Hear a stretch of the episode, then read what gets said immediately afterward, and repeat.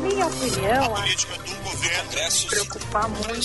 De inocência. Agora na Rádio Bandeirantes, Bastidores do Poder. Apresentação: Guilherme Macalossi.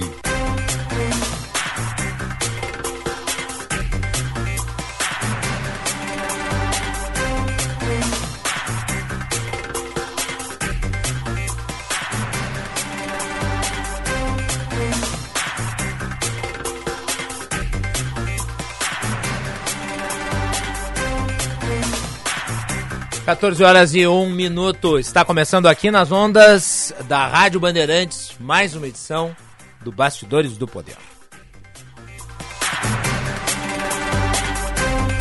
Eu sou o Guilherme Macalossi, vamos até às dezesseis horas com análise, opinião, informação e serviço.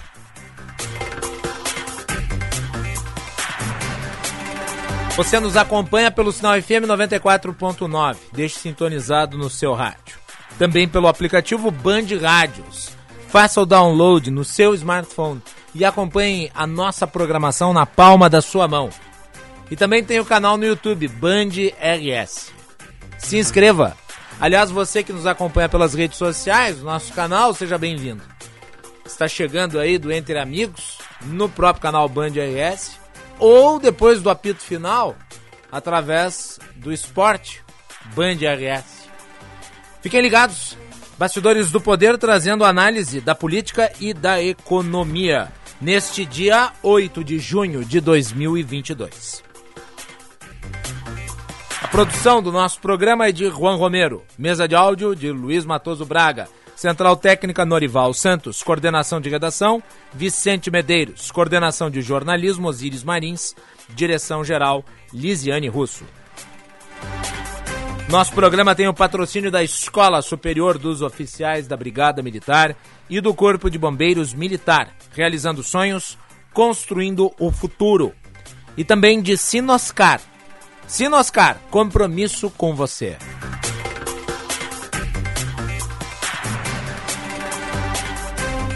Nós vamos começando o programa com duas notícias boas. O Grêmio ganhou de dois a zero e a chuva de fato arrefeceu. E hoje nós temos um dia muito bonito, aliás, agradável inclusive. A temperatura tolerável na casa de quinze vírgula cinco graus aqui no alto do Morro Santo Antônio. Tudo azul, portanto.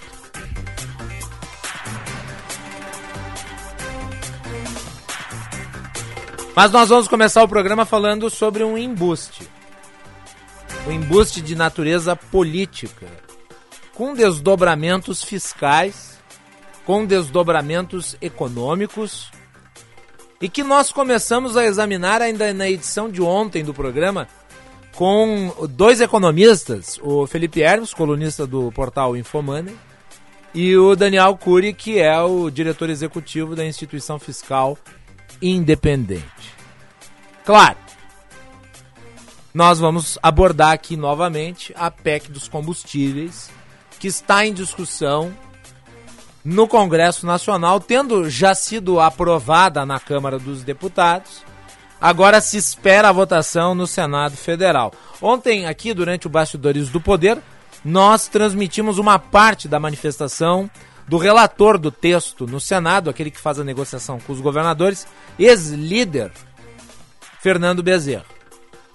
Ele espera que o texto seja votado na próxima semana. Estados e municípios já reclamam, falam em perdas. Os cálculos que são bastante diferentes daqueles feitos pelo governo central. Nós vamos repercutir isso hoje, na abertura do programa. Também vamos conversar com o mestre em Relações Internacionais, César Redel. O presidente Jair Bolsonaro está em viagem aos Estados Unidos, vai à nona Cúpula das Américas se encontrar com Joe Biden. É o primeiro encontro entre os dois mandatários. Nós vamos conversar também com o economista-chefe do C D L Porto Alegre, Oscar Frank, que fala um pouco sobre o índice de empregabilidade. E também os assuntos relativos à saúde aqui no estado. Dose de reforço, aumento do número de casos de Covid, tudo isso e muito mais, fiquem ligados. Esse é o Bastidores do Poder.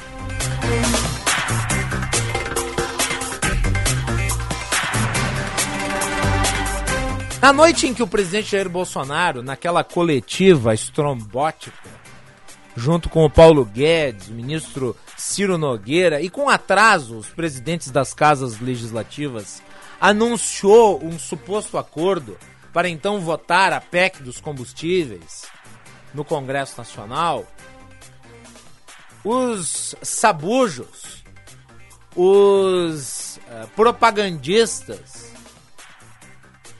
aqueles que são cheerleaders do governo nos meios de comunicação e os digital influencers, que são caixa de ressonância das correntes de opinião, se assanharam nas redes sociais.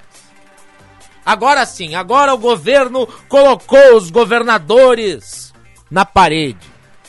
Agora nós encontramos a solução. Agora o Paulo Guedes deu um tiro de morte no aumento do preço dos combustíveis. E nós vamos fazer uma coisa que nunca ninguém fez: reduzir impostos. Bem, depois de todo o som e de toda a fúria, restou apenas, e daí sim, em uníssono, um clima de absoluta desconfiança. Porque a proposta, a ideia apresentada pelo governo, ela não foi detalhada. Vamos esperar para ver o que, que o Fernando Bezerra inclui no texto. Mas o que nós estamos vendo, isto sim, é um conjunto de slogans mesclados com imprecisões, inclusive em termos valorativos. Questionado sobre de onde viria o recurso para fazer a compensação aos estados pela perda de arrecadação, Paulo Guedes disse que poderia ficar entre vinte e cinco bilhões e cinquenta bilhões. Tem uma coisa que eu gosto no ministro da Economia. Ele fala de bilhões como se fossem centavos. Ele fala com um quê de menoscabo. Notem que quando ele fala bilhões, ele trata como troco de supermercado. Vocês lembram quando ele falou da Covid? Que com cinco bilhões ele dava cabo da Covid? Notem que é um homem, assim, que está sempre, sempre muito preocupado com a acurácia dos números. E é por isso que às vezes precisa sempre, né, com aquele seu jeito de detentor da verdade absoluta, rever o que diz. E eu fico cá me perguntando que tipo de tecnicismo se encontra diante de uma ideia que pode ter uma variação de custo de cem por cento. Sim, porque é disso que nós estamos falando. Pode custar vinte e cinco bilhões ou cinquenta. Estamos a tratar de cem por cento de diferença. E não é pouco. Apesar de o Paulo Guedes, com seu linguajar, fazer parecer. Bom, o governo pretende ampliar a sua renúncia fiscal em cima dos combustíveis, gasolina e etanol. Isso dá ali na casa de doze, treze bilhões, até quinze bilhões de reais. É a estimativa de perda do governo federal. E o governo pretende bancar o I C M S zerado dos estados, pelo menos dos estados que se propuserem a fazê-lo, reduzirem as suas alíquotas a zero. As estimativas daí em relação a isso, segundo os cálculos do governo, é de que pode chegar na casa de vinte e cinco bilhões de reais. Da onde sairá o dinheiro? Bom, está aí outro grande mistério do universo. Os cientistas da NASA, eles se desdobram em compreender o que vem a ser um buraco negro.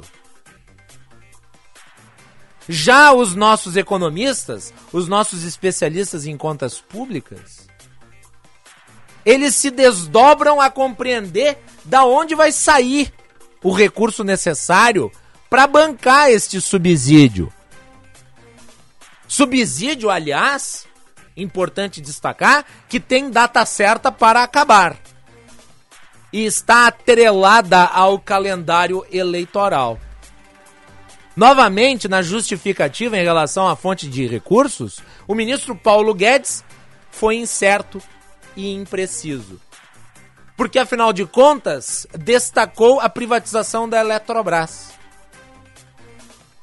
Bem, é preciso dizer, nós ainda não privatizamos a Eletrobras. Portanto, esse dinheiro é inexistente.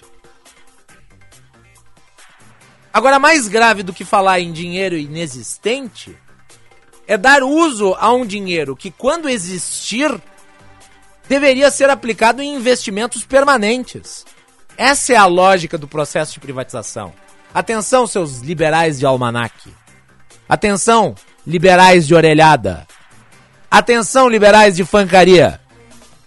Dinheiro de privatização, que é dinheiro com fim, não é um dinheiro permanente. É uma receita limitada. Não se aplica em despesas continuadas. Você não pega estoque e aplica em fluxo. Eu até ontem aqui no programa mencionei, não poderia se pegar o dinheiro da privatização da C E E aqui no Rio Grande do Sul e aplicar no reajuste dos servidores do Estado. Porque o dinheiro da C E E é finito. Você pode arrecadar um, dois bilhões, mas ele acaba. Entretanto, o compromisso de pagar os servidores permanece. E nós estamos vendo exatamente isso. Agora com tons liberalizantes disso que convencionou-se chamar de Escola de Chicago, né, sendo implementada nas políticas públicas do Brasil. Não temos o dinheiro, e quando tivermos o dinheiro, será aplicado em um dinheiro de fluxo que, se nós observarmos na realidade, não passa de um subsídio disfarçado, atrelado a um período eleitoral. O Brasil hoje vê uma estatal a ser vendida e os seus recursos torrados em algo que tem objetivo claramente político. Não estamos falando aqui de ampliação de malha viária, não estamos falando aqui de aportes em gargalos estruturais, nada que possa sustentar desenvolvimento ou possa eventualmente fazer com que a geração de riqueza se multiplique. Subsídio agora virou política liberal? Pegar dinheiro de privatização e aplicar em fluxo virou política liberal? E claro, além da desconfiança, o argumento consistente dos secretários de Fazenda dos estados, dos representantes das entidades municipalistas e de economistas de diversos matizes, apontando que esta ação do governo pode, além de gerar o prejuízo econômico de arrecadação aos estados, não gerar efeitos sobre a gasolina e o etanol, porque, afinal de contas, o que nós temos visto ao longo do tempo é exatamente o contrário. Nós temos visto o I C M S congelado na sua base de cálculo, com os estados já fazendo renúncia fiscal, e, ao mesmo tempo, o preço do barril de petróleo influenciando no valor da gasolina que é paga aqui por conta dos repasses feitos pela Petrobras, que, segundo o seu estatuto, precisa se adequar às normas de mercado. Então, vou relembrar o que aconteceu aqui no Rio Grande do Sul no início do ano. A majoração das alíquotas de I C M S se encerrou. Nós tivemos no curto prazo a redução no valor da gasolina. Chegou a seis reais e vinte centavos em determinado momento. Mas com os repasses da Petrobras, feitos por conta do mercado externo, nós hoje estamos pagando mais ou menos o que pagávamos no final de dois mil e vinte e um. E isso tende a acontecer novamente. Aqui no Rio Grande do Sul nós temos a base de cálculo do I C M S congelada, já há alguns meses, e nós tivemos o fim da majoração das alíquotas. Também, dentro daquele conjunto de suspeições que se criaram em relação à proposta do governo, está, e nós vamos já entrar nisso, nas estimativas de perda. Porque o governo calcula algo como cinquenta bilhões, mas os estados e municípios já estão calculando de outra maneira. E daí, sobe para mais de cem bilhões. Eu disse ontem à noite no Band Cidade, estamos parindo um contencioso entre os entes federados. Mais um. Em mil novecentos e noventa e seis foi criada a Lei Candir. E ela funcionava mais ou menos como esta P E C dos combustíveis. Vamos desonerar especificamente alguns setores para torná-los competitivos, no caso a exportação do agronegócio. Os estados perderão a arrecadação e no futuro, hipotético, nós vamos compensá-los. Até hoje, os estados reclamam que não foram devidamente compensados. Nós poderíamos nos aprofundar nessa discussão, se isso é verdadeiro ou falso, mas o fato é que produziu um contencioso, que permanece há mais de duas décadas no debate público, no debate econômico. E nós estamos fazendo exatamente a mesma coisa aqui. É claro que o governo vai dizer, os estados e os municípios perderam cinquenta bilhões, os estados e municípios vão alegar, nós perdemos cem bilhões, nós queremos mais compensações. Vai acabar na justiça por mais trinta anos. E o efeito disso na bomba de gasolina pode ser anulado no médio prazo quando os repasses da Petrobras voltarem a se acumular no bolso daqueles que abastecem o carro nos postos de gasolina. Então, é um embuste político associado a perdas fiscais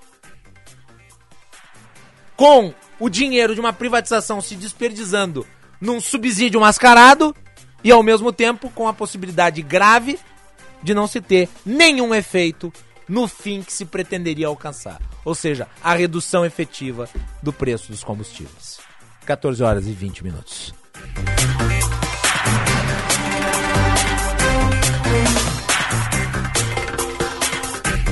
Vamos lá, estados e municípios estimam as perdas aí em cento e quinze bilhões com o corte do I C M S. Juan Romero, boa tarde.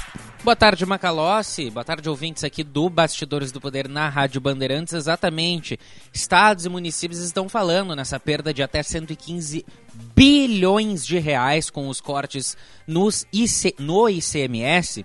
E a Confederação Nacional de Municípios já lançou uma nota criticando a proposta do presidente Jair Bolsonaro para realizar essa compensação aos estados para fazer É, para zerar os impostos sobre os combustíveis. O presidente da C N M, inclusive, Paulo Zielkowski, chamou a iniciativa de irresponsável. Essa nota, é, divulgada pela Confederação Nacional dos Municípios, disse que o corte de impostos tiraria vinte e sete bilhões de reais dos municípios e que a proposta também não ofereceria a devida compensação a essa perda. O presidente da Confederação Nacional dos Municípios também declarou que os municípios não teriam sido convidados para participar dessa discussão. Inclusive, na nota, cita: é lamentável um debate com impactos expressivos aos cofres municipais envolver apenas governo fede- governos federal e estaduais, deixando de lado os governos locais, que são os que efetivamente prestam serviços à população. Além do quadro fiscal desses entes, Precisa se colocar em debate os impactos sociais aos cidadãos mais vulneráveis, que poucos serão beneficiados pela redução proposta, mas que sentirão diretamente a desassistência em áreas fundamentais como saúde e educação, especialmente em um momento crucial após a pandemia, com pressão sobre o sistema de saúde e volta às aulas presenciais. Na nota, o presidente da instituição cita ainda que a perda de receitas nessas áreas corresponderia a setenta por cento da perda anual de I C M S para os municípios. A nota também eh, cita que o presidente reprovou a declaração do ministro da Economia, Paulo Guedes, sobre as compensações do valor de cinquenta bilhões de reais para governos e prefeituras, justamente citando esse ponto. E criticou também a criação de um teto para arrecadação de estados e municípios, citando que a proposta seria insuficiente para realizar o controle da alta da inflação e dos combustíveis. A Confederação Nacional do, dos Municípios defende também que o governo inclua na proposta a vinculação do, do imposto de exportação aos fundos de participação de estados e municípios e que se regulamente imediatamente a cobrança desse imposto também sobre as exportações de petróleo, Macalossi. Muito bem, vamos lembrar aqui da Dilma Rousseff reduzindo o I P I na porrada. A Dilma Rousseff usou a redução do I P I sobre os automóveis para tentar estimular o setor.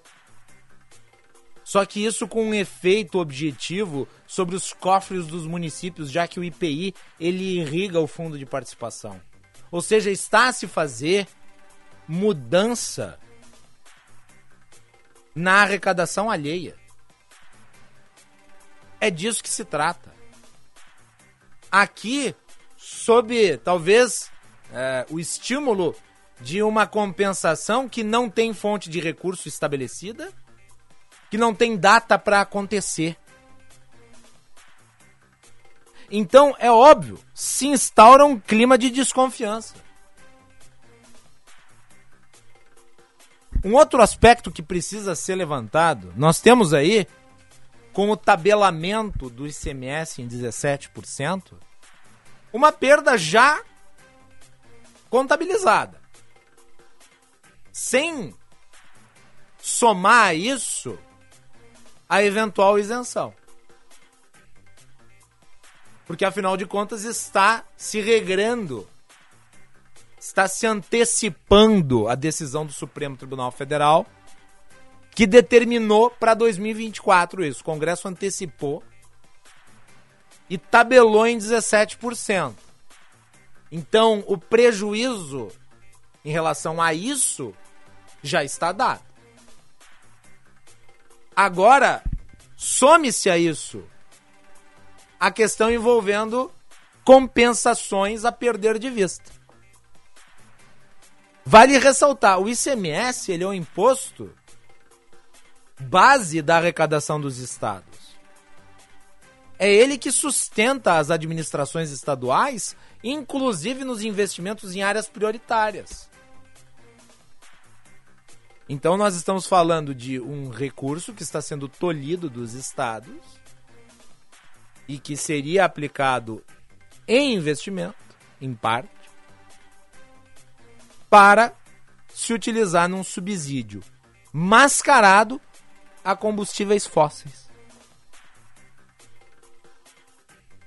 Para além de tudo, há uma lógica aqui que é absolutamente antidesenvolvimentista. Tem até um fim antissocial.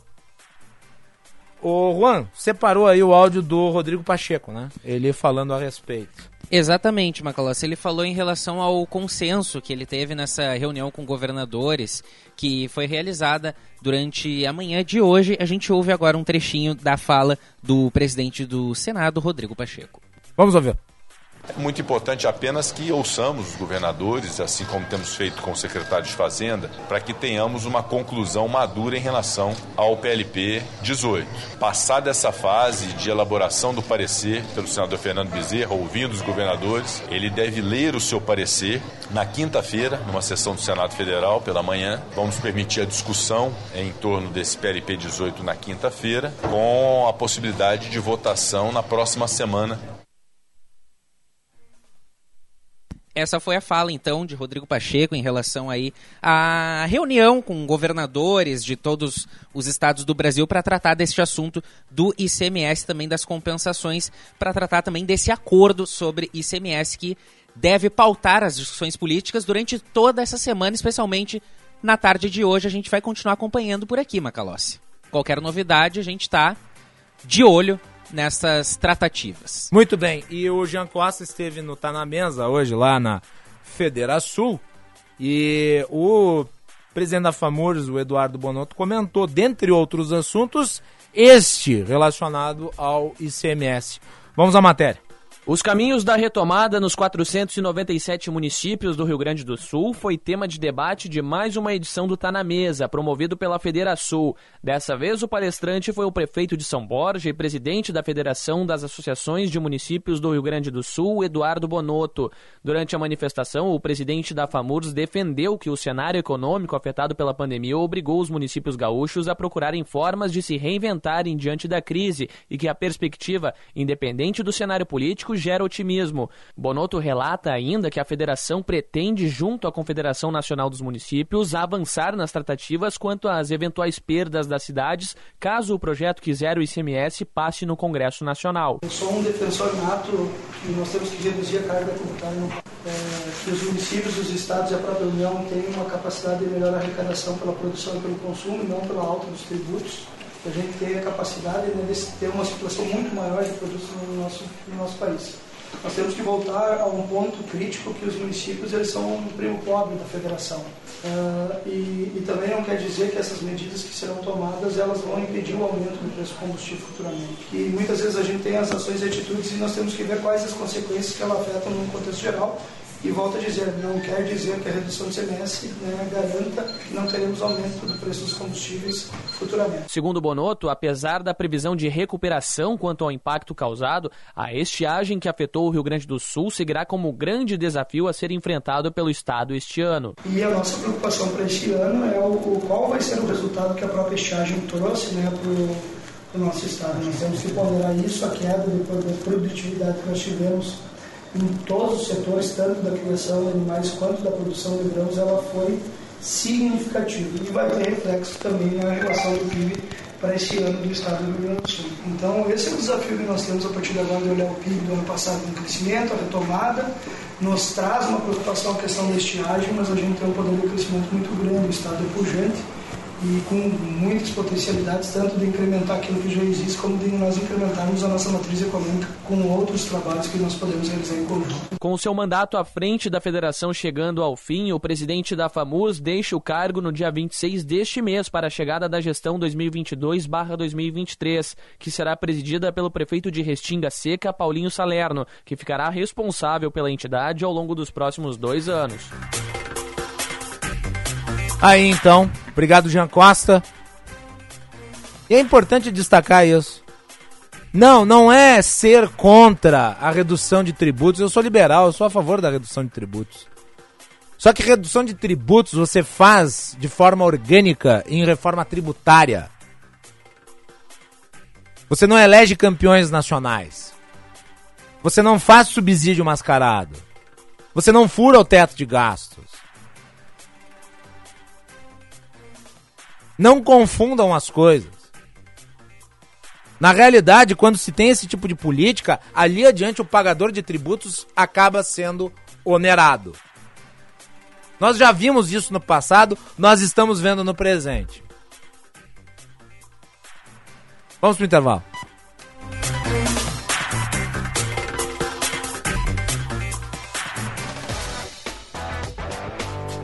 Oferta imbatível para garantir seu carro zero quilômetro. Você só encontra na Sinoscar. Tracker dois mil e vinte e dois Turbo Automático com parcelas a partir de novecentos e noventa. Onix um ponto zero com parcelas a partir de seiscentos e oitenta reais. Aproveite nossas condições especiais e leve o carro dos sonhos para a sua garagem. Passe na Sinoscar mais próxima e saiba mais. Sinoscar, compromisso com você.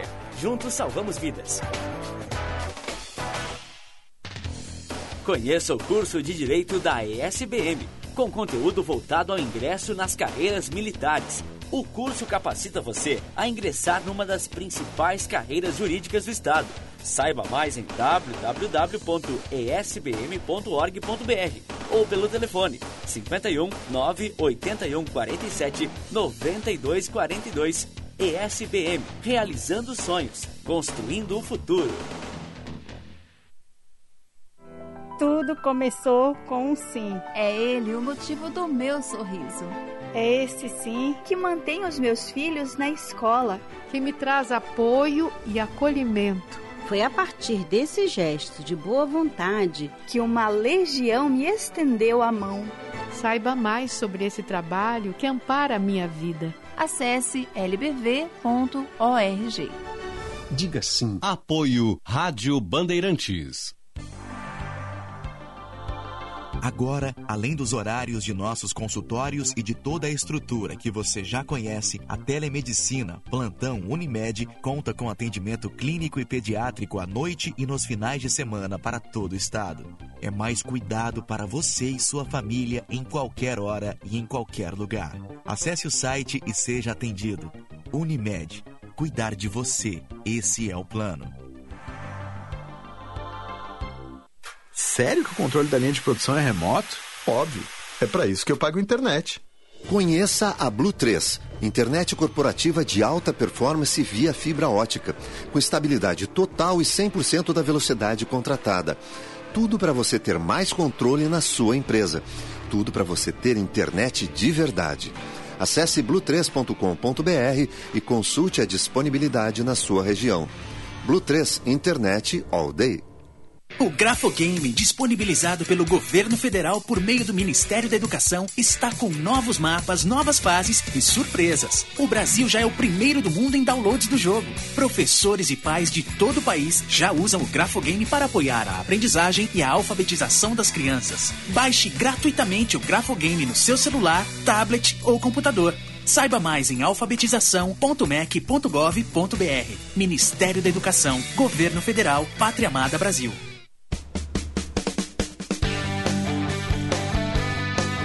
Tem Campeonato Brasileiro no futebol da Band.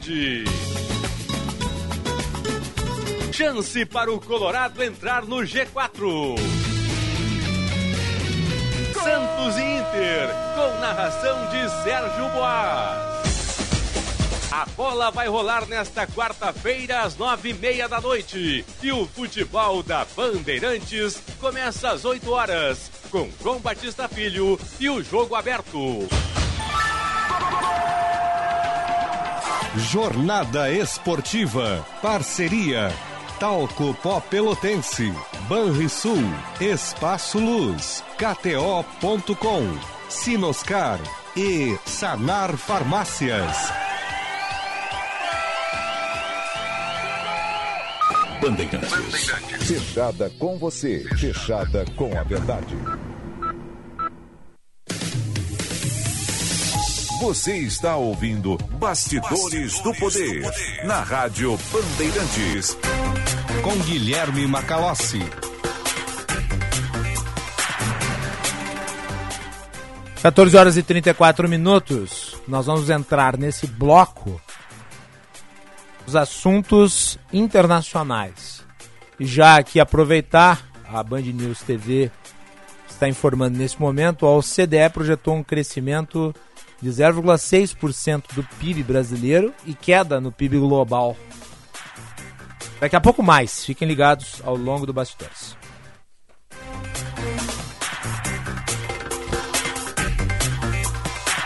Nosso programa com o patrocínio da Escola Superior dos Oficiais da Brigada Militar e do Corpo de Bombeiros Militar, realizando sonhos, construindo o futuro. E Sinoscar, compromisso com você. Informações do trânsito, na sequência, Karina Chagas. Serviço Bandeirantes. Repórter Aéreo. Qualidade, segurança e a certeza no prazo de entrega na construção, essa é a Tomazeta Engenharia. Empresa gaúcha com quarenta anos de atuação na construção civil. Nosso projeto é construir o seu. Muito boa tarde, Guilherme Macalossi. Boa tarde. Aos ouvintes da Bandeirantes, falo da Zona Sul. Tem acidente envolvendo três carros na Venceslau Escobar, ali próximo ao Alto Niemeyer, causando retenções nos dois sentidos. O motorista pode utilizar a cavalhada, agora saindo da Zona Sul, que apresenta melhores condições. Já a Vicente Monteja tem dificuldade, ali próximo à estrada Aracaju, até o trecho do Alto Niemeyer, nos dois sentidos. Boa movimentação pelas avenidas Nonoai e Teresópolis. Qualidade, segurança e a certeza no prazo de entrega na construção, essa é a Tomazeta Engenharia. Empresa gaúcha com quarenta anos de atuação na construção civil. O nosso projeto é construir o seu. Muito obrigado, Karina Chagas. As informações do trânsito. Quando o presidente Jair Bolsonaro está indo para os Estados Unidos, encontro com Joe Biden. Exatamente, Macalossi, mas antes, às vésperas dessa reunião com o presidente Joe Biden, em uma entrevista... O que, que eu disse ao... aí? Ao... em uma entrevista... que, que eu disse aí? Não, não sei se é verdade essa imprensa golpista... Exatamente. Em entrevista comunista ao S B T, o Fake presidente News. Bolsonaro voltou a levantar dúvidas sobre as eleições norte-americanas. O mandatário brasileiro afirmou que teria recebido informações que supostamente teriam o deixado com o pé atrás, citando que, entre aspas... Eu olha, recebi no zap... Olha, quem diz é o povo americano. Não vou entrar em detalhes na soberania de outro país. Agora, o Trump estava muito bem e muita coisa chegou para a gente e a gente fica com o pé atrás. A gente não quer que aconteça isso no Brasil. Tem informação dos próprios brasileiros de que teve gente que votou mais de uma vez. Isso foi a fala do presidente Bolsonaro em uma entrevista à jornalista Débora Bergamasco do S B T. Ele está em viagem já para Los Angeles, na Califórnia, onde vai participar da nona edição da Cúpula das Américas. E na quinta-feira, mais conhecido como amanhã, já está prevista uma reunião bilateral, com uma duração aí de cerca de trinta minutos, com o chefe de Estado americano, Joe Biden. Bolsonaro é apoiador declarado de Donald Trump, expressou já mais de uma vez durante o pleito americano no ano de dois mil e vinte, apoio à reeleição de Donald Trump, que acabou perdendo as eleições para Joe Biden. Joe Biden, que também já deu declarações críticas ao atual governo brasileiro, especialmente naquelas em relação às questões ambientais. Bolsonaro foi o último líder global a parabenizar Joe Biden na época da sua vitória nas eleições do ano de dois mil e vinte, Macalossi. Vamos conversar com o professor mestre em Relações Internacionais, César Redel, que está aqui já conectado ao Bastidores do Poder. Professor, bem-vindo. Boa tarde, Macalossi. Um prazer estar aqui no Bastidores do Poder. Professor, que tipo de... Que tipo de uh, reunião nós podemos esperar uh, diante de uma conduta como essa do presidente, que antes da viagem volta a né, questionar o resultado das eleições americanas? Olha, Macalossi, nós estamos falando então da nona Cúpula das Américas, que é um evento que ocorre eh, de quatro em quatro anos, organizado pela... Então, Organização dos Estados Americanos, que é uma instituição internacional, que foi criada no final da Segunda Guerra Mundial, justamente para tratar das questões pertinentes à integração eh, hemisférica aqui do continente americano. Hoje ela tem aí trinta e cinco membros. Estamos falando, então, da nona cúpula. Geralmente as cúpulas têm um papel muito mais eh, simbólico do que pragmático. São as fotos que são retiradas é, entre os líderes representando os seus países. Não passa muito é, disso. Né? O que a gente está observando é, especificamente nesta nona Cúpula das Américas, a anterior o Donald Trump não esteve presente. Né? Então já dava um pouquinho do tom da política externa americana para a América Latina, que nesses últimos anos tem sido... É, um pouco distante, não muito clara. Então, Biden tem um desafio significativo, principalmente porque a sua própria política externa vem acumulando uma série de desastres e talvez a América Latina possa ser também um destes desastres. A gente já observa a, a não adesão de alguns países, claro, numa, é, numa é, figura, digamos assim, mais ideológica do que, do que pragmática, né? Então, o que nós podemos é, esperar dessa, dessa nona cúpula é, está muito mais vinculada é, às questões da conjuntura, né? A gente está falando uma guerra da Ucrânia, da insegurança é, alimentar, a gente está falando aqui da imigração, que é um aspecto talvez central dessa cúpula no momento que uma caravana com mais de duas mil pessoas sai do sul do México, indo para o norte do México, é, nesse momento para tentar acessar os Estados Unidos, entre eles é, venezuelanos, hondurenhos, né, que são países que estão, evidentemente, fora dessa, dessa discussão, né? O Biden, desde o início é, do seu mandato, vem defendendo uma doutrina de política externa que seria o embate entre eh, as democracias e as autocracias. Então, isso eh, traz um resultado significativo para essa cúpula, na medida em que os países que são ditaduras, não são democracias, não estão sendo convidados, em que pese tem uma, um valor importante, pelo menos na discussão eh, da imigração.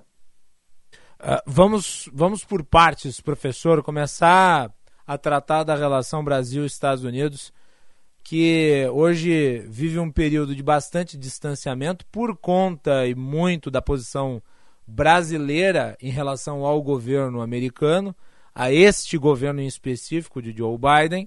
Eu lhe pergunto, esse encontro entre os dois, mesmo com o Bolsonaro dizendo essas boçalidades antes de viajar, tem alguma expectativa de prosperar a ponto de desfazer os embaraços recentes e talvez projetar uma proximidade no médio prazo?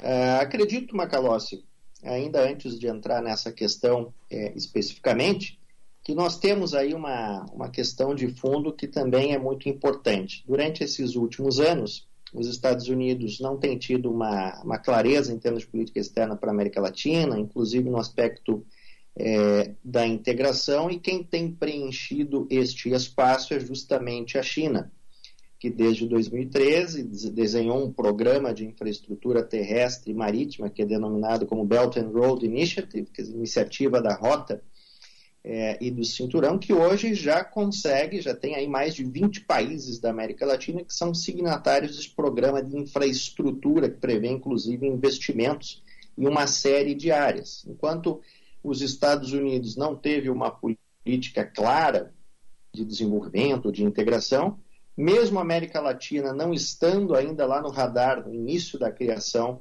dessa iniciativa é, chinesa, hoje a China já consegue ter ali um, um caldo importante estratégico de país em termos de investimentos e infraestrutura. Os Estados Unidos está tentando somente agora retomar, digamos assim, este aspecto que está sendo preenchido pela China, que já é o maior parceiro comercial da América Latina, América do Sul, passando os Estados Unidos, e isso, claro, traz um, um desafio significativo para Biden, que tentará aglutinar ali nessa cúpula das Américas, em que pesa esse discurso, né, do embate eh, de democracias e autocracias. A China, por seu turno, acaba sendo mais pragmática e não se importando com os ditadores latino-americanos, se importando apenas com o aspecto eh, dos investimentos, é isso que, e, e por nem... isso que ela tem galgado avanços aqui. E se importasse com os ditadores latino-americanos, ela nem teria autoridade para tanto, né? Já que a China é uma ditadura. Exatamente, nós estamos falando em essência de uma, de uma ditadura, né? Mas é, no aspecto... caso aqui, os Estados Unidos vetam certos países do encontro porque eles estão dando uma sinalização moral em favor da democracia, em favor da liberdade.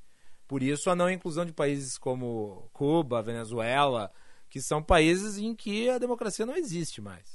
Exato, lembrando, lembrando aquele compromisso lá da, da virada do milênio, digamos assim, da Carta Democrática, né, que seria o compromisso dos países membros é, da Organização dos Estados Americanos com a democracia. Até na cúpula anterior, de dois mil e dezoito, é, em Lima, no Peru, a tônica foi justamente a questão da, da corrupção e da democracia, né? Então, isso esse discurso é muito forte, né? Mas no sentido pragmático, às vezes ele deixa escapar é, essas é, importantes engrenagens da geopolítica que vão operando é, mesmo aquém é, das narrativas que são criadas. Mas no aspecto da política externa brasileira, é importante dizer que o Brasil já possui uma relação estratégica muito bem assentada com os Estados Unidos, é uma relação É, histórica. Nós tivemos alguns percalços é, nesses últimos anos, com uma falta de, de clareza, talvez, por parte do governo brasileiro,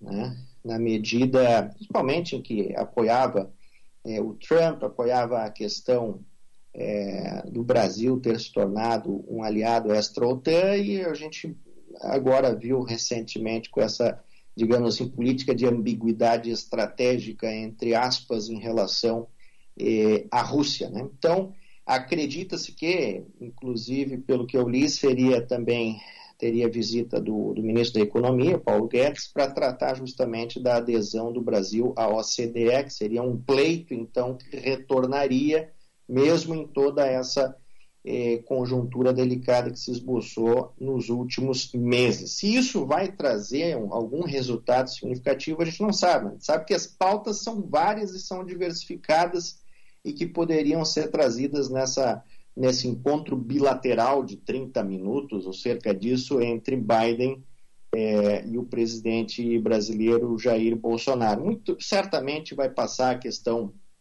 a questão climática, a questão da recuperação econômica é, após a pandemia, a questão de energias limpas, a questão de cadeias produtivas, maior integração das cadeias é, produtivas, então, tu, tudo isso são pautas que podem, podem aparecer, né? Mas não, é difícil a gente projetar se vai ter algum é, resultado significativo, como, por exemplo, o apoio irrestrito é, de Joe Biden dos Estados Unidos para a adesão do Brasil à O C D E. Vão tentar fazer e é, avançar essas negociações, mas nada é certo. Quanto à incerteza existente, ela me parece também existir em relação à própria saúde da democracia brasileira. E nós tivemos relatos jornalísticos recentes de encontros de membros do alto staff do governo americano com o, o presidente Jair Bolsonaro. No caso aqui, o conselheiro de Segurança Nacional dos Estados Unidos, o Jake Sullivan, e o assessor especial do presidente Joe Biden, que é o Juan Gonzalez, que estiveram com o presidente Jair Bolsonaro no Palácio do Planalto. A B B C News Brasil acabou relatando uma parte disso, e a natureza do encontro foi exatamente obter de Bolsonaro garantias de respeito ao resultado das eleições em outubro. O senhor acredita, professor, que a temática democrática vai ser pauta nesse encontro de trinta minutos ou vai passar em brancas nuvens? Não, acredito que não vai passar em branco. Talvez é, o que possa acontecer é algum tipo de compromisso é, escrito, ou uma carta da própria cúpula, onde os países que estiveram presentes é, firmem um compromisso com a democracia, com a questão, eventualmente, de eleições e, e etcétera. Tudo isso pode surgir. É, sim, né? Há uma previsão de que Biden possa fazer, digamos assim, uma espécie de de comprometimento entre os líderes é, do continente em torno dessa agenda, que tem sido essencial a partir dessa construção da política externa de Biden, de fazer uma, é, um dissenso entre as democracias e, e as autocracias, né? O Brasil, importante dizer, sempre defendeu historicamente, pelo menos desde Rio Branco, na sua tradição das relações internacionais, aquilo que prevê a Constituição Federal de oitenta e oito também, a não ingerência nos assuntos externos de outras soberanias, e essa reciprocidade também é esperada, evidentemente, por parte do, do governo brasileiro. A que o senhor acredita se deve o esvaziamento dessa nona Cúpula das Américas? Por que o, o México não comparece? Eu acredito que o Obrador, é, que é um líder, digamos assim, é, experiente, mas ele tentou... Ele é o Lula mexicano, para quem não conhece, o perfil é esse. Exatamente, né? Inclusive eu tô com saudade da tua imitação do, do Lula, viu? Não, não tenho observado mais. Eu acho que você tá com saudade de mim. Eu, eu tive aqui, né? Eu participei esses dias aí do programa de manhã aqui na Bandeirantes. Repercutiu, você não viu aí que na entrevista... me perguntaram do Alckmin, aí eu fiquei numa situação meio difícil.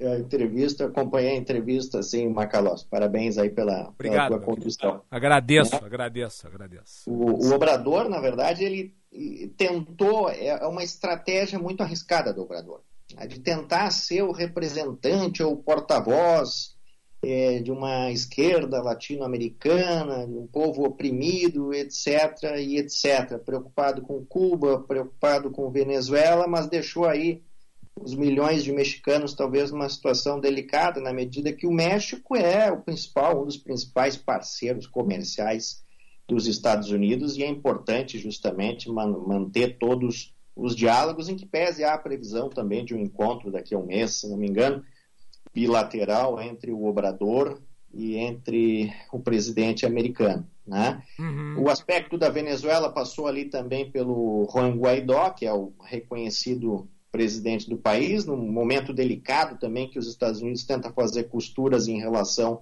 eh, ao petróleo, a retomada dessa discussão do petróleo, teve que optar então por agora a, a Venezuela. Essa, essa agenda em relação à Venezuela, ela parece, ela parece ter perdido um pouco do espaço político, porque com a ascensão novamente de, de partidos de esquerda pela América Latina, o ditador Nicolás Maduro não está mais tão isolado quanto estava há três anos atrás, né? Exatamente, o que nós estamos vendo aí é, em vários países, nós, nós tivemos aí no Chile, por exemplo, o Boric, né, sumiu com a esquerda lá, é um Lula, é um Lula um pouquinho mais jovem, né? É, a minha barba é... era mais sedosa. Pois é, aí nós temos a, o aspecto do, do próprio Obrador, Cuba, Venezuela, as ditaduras também, agora o cenário também que se desenha...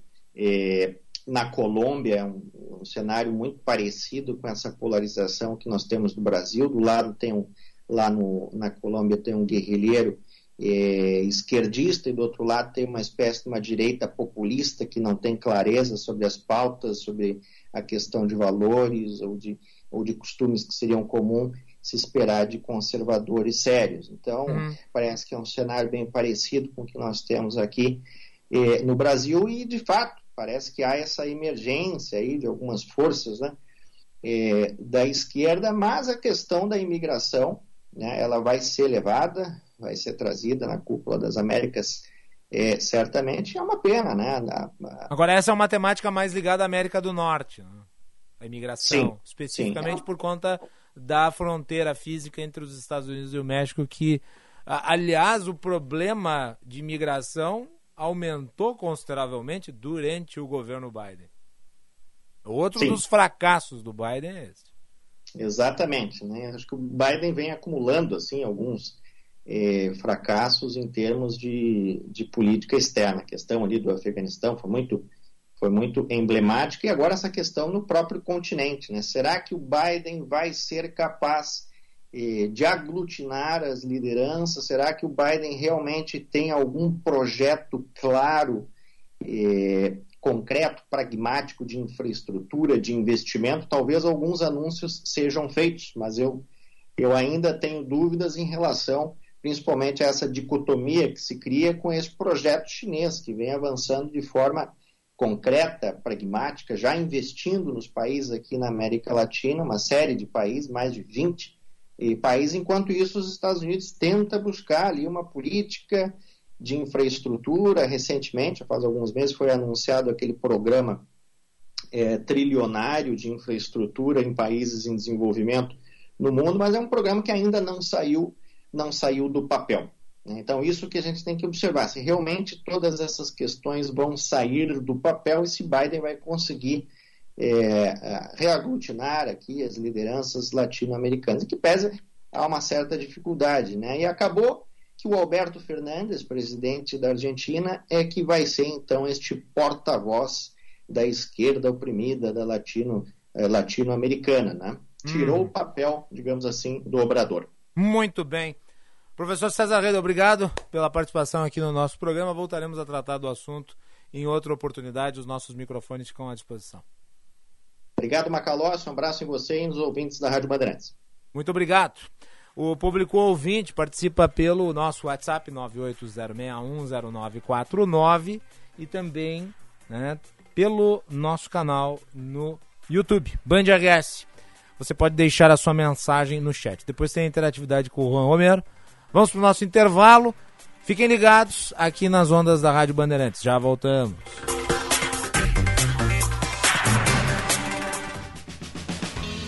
Senhor empresário, alugue veículos para sua empresa com a maior locadora gaúcha. Citicar Aluguel de Veículos.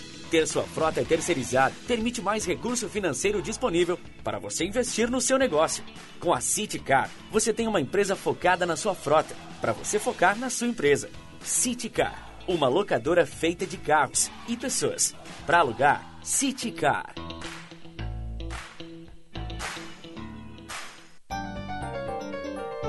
Precisa enviar uma encomenda? Conte com a Viopex Encomendas Expressas, uma empresa do Grupo Ouro e Prata. Com ela, a sua mercadoria está segura da coleta até a entrega e você pode acompanhar pelo rastreamento. E tem mais, estamos presentes em mais de dez estados do Brasil. Então, faça a tua cotação agora mesmo com a Viopex pelo WhatsApp três três sete cinco oito nove zero zero.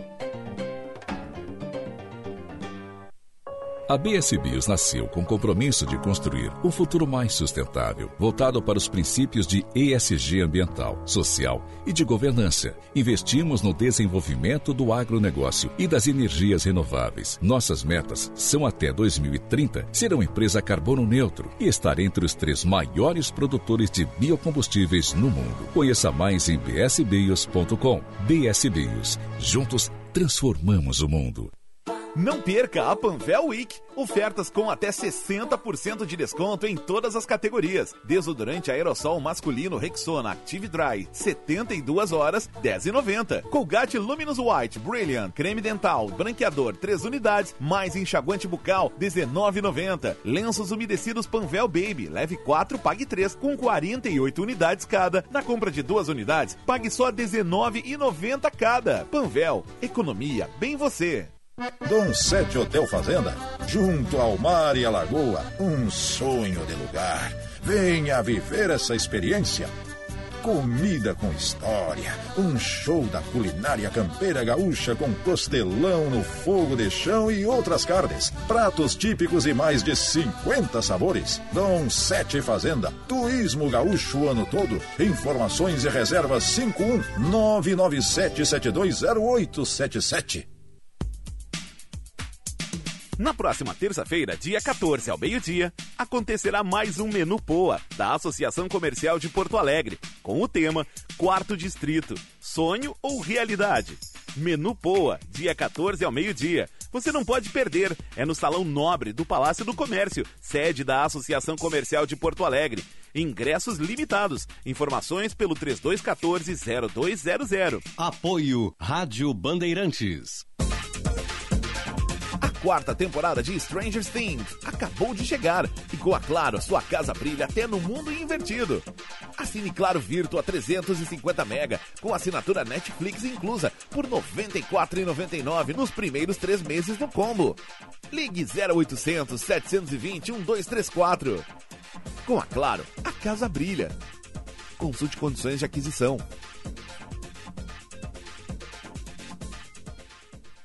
Anúncio de utilidade pública. Procura-se um cobertor, fofo e quentinho. É capaz de tornar as noites mais frias do inverno suportáveis.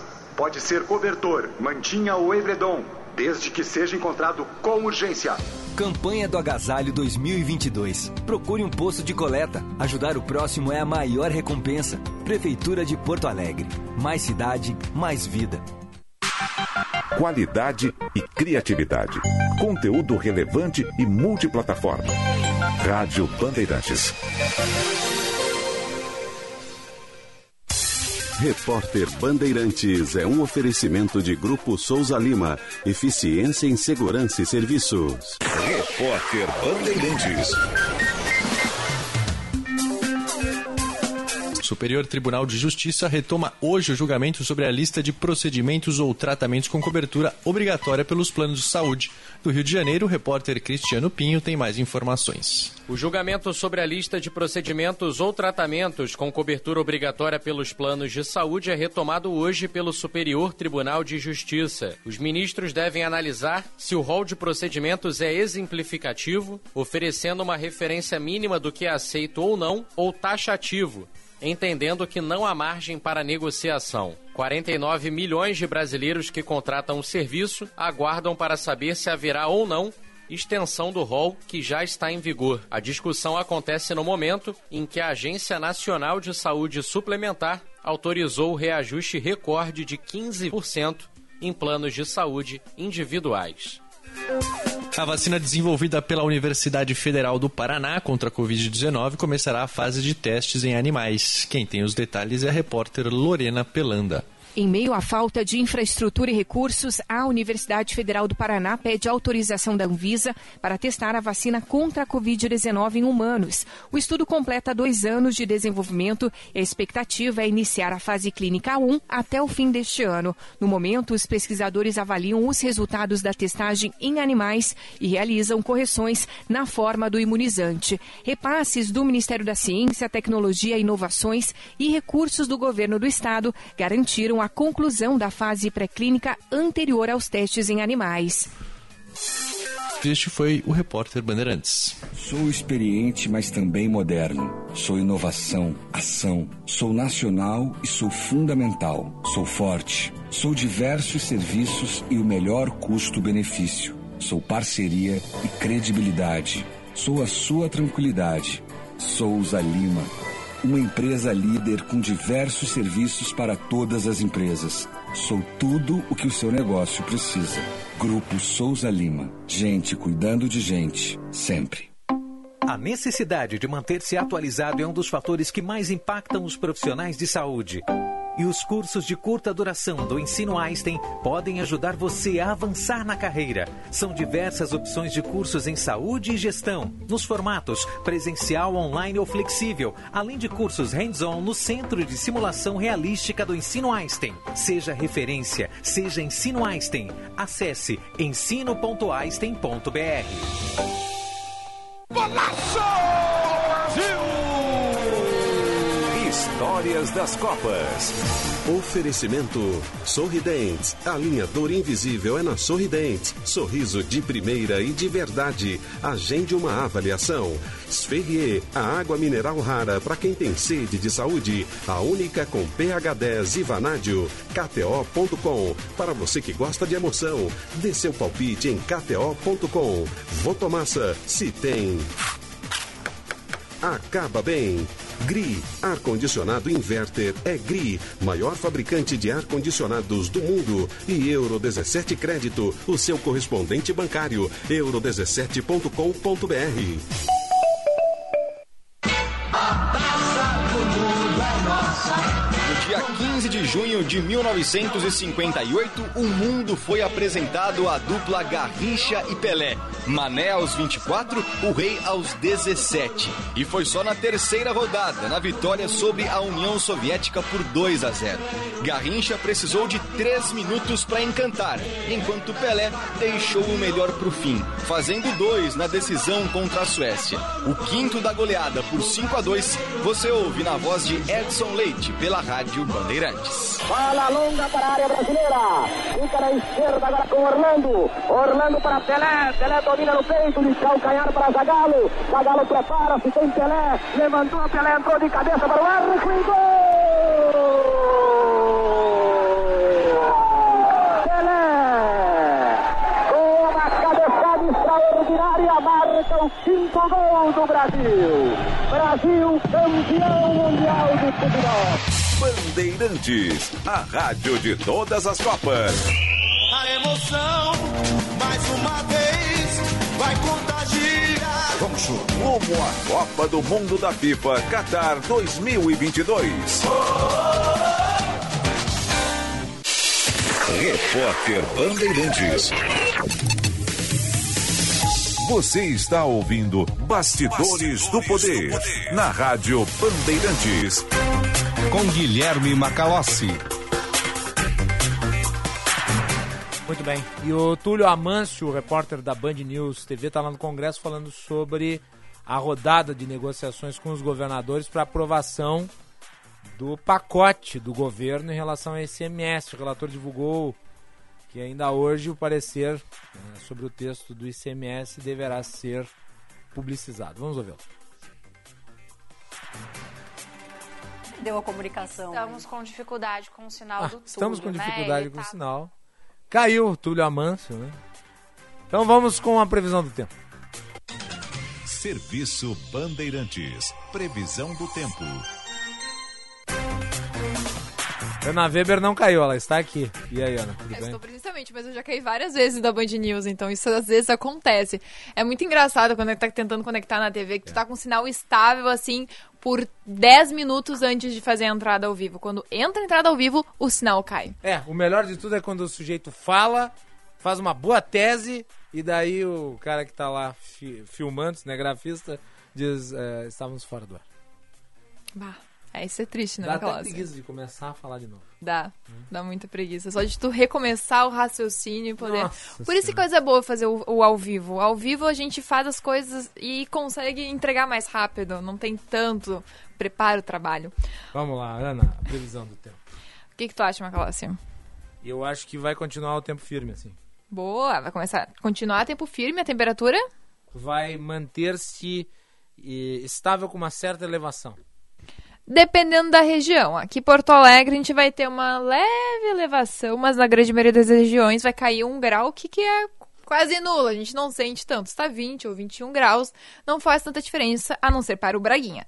Porto Alegre, previsão de amanhã é de sol com nuvens, mínima de treze graus, máxima de vinte e um. Em Bento Gonçalves, na Serra, também previsão de sol com nuvens, mínima de dez graus, máxima de dezenove. Em Tramandaí, no litoral norte, previsão de sol com nuvens, máxima de dezenove graus, mínima de dezesseis. Em Santa Maria, na região central, previsão de dia nublado, mínima de doze graus, máxima de vinte e um. E em Rio Grande, no sul do estado, previsão de dia nublado, mínima de doze graus, máxima de dezessete. Macalossi. Muito bem, tá aí a Ana Weber, os detalhes da previsão do tempo e agora o destaque do Band Cidade. A gente foi até uma escola na manhã de hoje, só pegar aqui as informações corretas para não me atrapalhar no ao vivo, né, Macalossi? É muito Vamos importante. Lá. Lu, é que eu mandei. Não vai dar uma de Túlio Amâncio aqui, né? E cair no meio do live, né? Do não. meio do ao vivo. Tu acredita que eu estou sem o destaque do Band Cidade Olha, hoje? Olha, só bom, acontece. Tudo bem, não tem problema. Certamente boas informações ao longo da noite, a partir das dez para as sete na tela da Band. Tá bem? Obrigado, Ana. Obrigada, Macalossi. Até a próxima. Vai ficar devendo o destaque. Vou ficar devendo. Dois, não, pode deixar, mas eu vou dar um destaque de frio, porque dia dos namorados a temperatura hum. vai mudar. Vai ficar quente de um lado e frio do outro lado, dia dos namorados, tá bem, né? É, é. Com certeza. E, mas amanhã não esqueço do, do destaque do Band Cidade. Muito bem, tá então. Muito obrigado, Ana Weber, quinze horas e oito minutos. Esse é o Bastidores do Poder. Você nos acompanha através do sinal F M noventa e quatro ponto nove, aplicativo Band Rádio, canal no YouTube Band R S. O nosso programa tem o patrocínio da Escola Superior dos Oficiais da Brigada Militar e do Corpo de Bombeiros Militar, realizando sonhos, construindo o futuro. E também de Sinoscar, compromisso com você.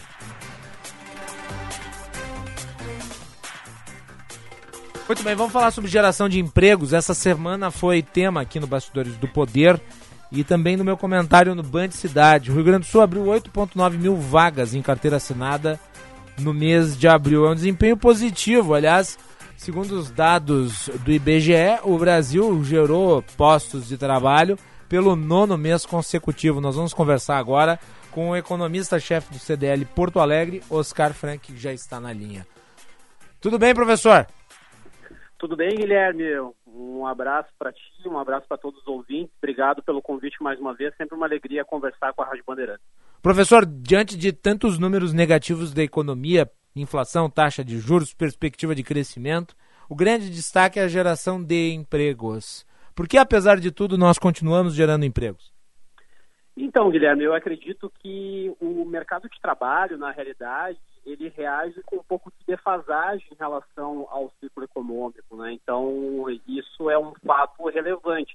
Nós estamos ainda vivendo os bons frutos da retomada econômica que aconteceu em dois mil e vinte e um e também pelo fato de que sobretudo ao longo do primeiro trimestre e, ao que tudo indica, também no segundo trimestre, a economia surpreendeu positivamente. Claro, nós temos os efeitos relacionados à estiagem da safra de grãos, que foram muito impactantes aqui para a nossa economia, mas existiu uma resiliência muito grande do setor, tanto do varejo quanto dos serviços que empregam sobremaneira. Então, em função de tudo que tem acontecido, dessa demanda reprimida pelos segmentos que mais sofreram com a pandemia e também pela injeção de recursos que aconteceu da parte do governo federal, que apresentou aí uma liberação de liquidez relevante, eu entendo que nós eh, colhemos os resultados de, tudo, de todo esse cenário positivo na geração de empregos também. No caso, então, nós estamos aqui diante de um momento ainda talvez não compatibilizado com os demais indicadores econômicos. Exatamente, exatamente. Então, então aqui vai uma pergunta, e eu não quero soar pessimista, mas você projeta uma desaceleração do índice de postos de trabalho que venham a ser formalizados? Provavelmente sim, Guilherme, porque a gente sabe, esses efeitos dessas medidas do governo federal têm prazo de validade, ou seja, nós não vamos apresentar ainda sistemáticas, injeções de recursos por muito mais tempo. Então, ao longo dos próximos meses, o efeito dessas políticas deve ser amenizado. Nós temos também um panorama marcado por inflação pressionada, por juros que ainda não terminaram de subir, ou seja, nós temos reunião do Copom já na semana que vem, uhum. A Selic novamente subirá e existe a possibilidade que também venha subir ainda mais na reunião de agosto. A gente sabe também que existe um panorama internacional bastante adverso com relação à guerra entre Rússia e Ucrânia, a inflação pressionada também no exterior, principalmente nos países envolvidos, que vai exigir uma resposta dos bancos centrais lá fora também, as incertezas eleitorais, a essa dificuldade ainda existente na cadeia de insumos, matérias-primas, de suprimentos, que acaba pressionando os custos. Então, todos esses vetores, todos esses elementos provavelmente vão ajudar a desacelerar a geração de empregos, principalmente no segundo semestre. Em nível nacional, o índice de desemprego está na casa de dez vírgula cinco por cento, que é o menor patamar desde dois mil e dezesseis. Vai ficar estacionado? Então, essa é uma questão relevante também. O que acontece é que, apesar dessa taxa de desemprego mais baixa, a massa salarial gerada pelos trabalhadores ela é menor do que no patamar pré-pandemia, por dois grandes motivos. Em primeiro lugar, a inflação está corroendo o poder de compra dos salários dos trabalhadores, então esse é um vetor relevante. E tem um segundo vetor também, que diz respeito ao fato de que o nível de informalidade na economia brasileira é maior do que no pré-pandemia. Então, esses dois elementos, a gente sabe que os trabalhadores informais, via de regra, recebem menos do que os trabalhadores formais, então a massa de salários é menor. Claro, o que a gente espera é que com uma desaceleração econômica projetada para o segundo semestre, seja mais difícil sustentar essa redução na taxa de desemprego por muito mais tempo. Então, na medida em que a economia cresce menos, isso também reverbera negativamente no mercado de trabalho. A O C D E projeta um crescimento do P I B de zero vírgula seis por cento. Como é que você avalia esse tipo de projeção? Então, o que tem acontecido recentemente, Guilherme, é que em função desses bons resultados ao longo uh, do primeiro semestre, nós tivemos uma revisão da perspectiva de crescimento positiva para dois mil e vinte e dois. A grande questão é a seguinte: por conta dessa elevação da base de comparação de uma série de problemas que são inerentes à nossa economia, o número para dois mil e vinte e três foi revisado para baixo. Por quê? Porque nós temos essa dificuldade estrutural e que não é datada dos últimos quatro anos, dos últimos oito anos, dos últimos vinte anos. Não. Ao longo de, das últimas quatro décadas, a produtividade do trabalhador brasileiro encontra-se praticamente estagnada. Por quê? Porque nós temos uma série de gargalos estruturais que impedem um crescimento sustentado da geração de renda e também de empregos. Então, é, é uhum. muito mais profundas as causas que, nós, eh, que dizem respeito a esse baixo crescimento, essa baixa dinâmica da atividade econômica. Então, nós deveríamos estar focando, na realidade, em reformas estruturais, justamente para aumentar a produtividade. Claro, isso não vem do dia para a noite, os efeitos muitas vezes eles são colhidos depois de algum tempo, mas é importante que nós eh, estejamos colocando esse debate dentro uh, do, do, do espectro político, dentro do, dos debates das pessoas, para que isso esteja na mesa efetivamente, para que a gente possa cobrar também do corpo político ações nesse sentido, ou seja, que destravem o crescimento, que possam fazer com que a gente gere mais prosperidade ao longo do tempo. Agora, professor, o senhor falou aqui sobre um aspecto que eu acho relevante, inclusive para quem está se formalizando dentro do mercado de trabalho, que é a renda. E hoje mesmo os trabalhadores formalizados, esses que estão ingressando no mercado, estão voltando a ele, lidam com uma realidade que é muito complicada, que é a da inflação. A inflação tira o poder de compra do salário que é pago. Como é que faz para resolver esse outro nó que impacta é, sobre os trabalhadores? É um, é um desafio muito grande, até porque, de fato, a inflação ela acaba pesando bastante, sobretudo com relação àqueles bens essenciais, ou seja, onde existe muita pouca margem de manobra para que os consumidores efetivamente uh, diminuam de maneira considerável o seu consumo. Então, é importante, uh, por um lado, revisitar todas as despesas, ver o que, que é considerado supérfluo, aquilo que não vai trazer grandes prejuízos do ponto de vista de bem-estar. E, por outro, por que não? Eu sempre insisto nisso, Guilherme, porque eu considero como algo muito importante. Como também não aumentar a possibilidade que eu tenho de receitas, de remunerações, ou seja, como é que eu posso monetizar um talento que eu tenho para aferir mais receitas, para que eu tenha uns rendimentos maiores. Então, explorando algum talento, é, tendo alguma possibilidade de firmar uma parceria com outra pessoa ou com outra empresa. Então, é, eu acredito que a internet é um grande caminho para isso, justamente porque as pessoas hoje elas estão muito mais propensas ao caminho da digitalização, elas aceitam isso de maneira muito mais clara, sobretudo em relação ao período pré-pandêmico. Então, analisar essas possibilidades, identificar nichos onde também se possa aumentar aí os seus rendimentos. Nós aqui examinamos uh, as questões macro com bastante incidência, uh, falando aqui especificamente da geração de empregos no Rio Grande do Sul. Tem alguma particularidade que você destaca, professor?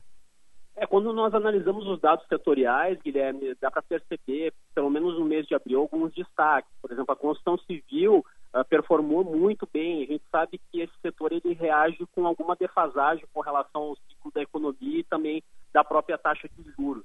Mas não foi especificamente a parte de construção de edifícios que performou tão bem assim.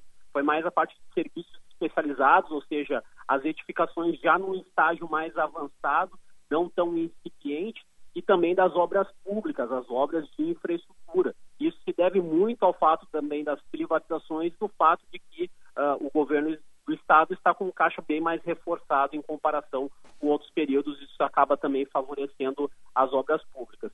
Nós temos aí... Serviço... Oh, pode continuar, professor, por favor. Ah, pois não.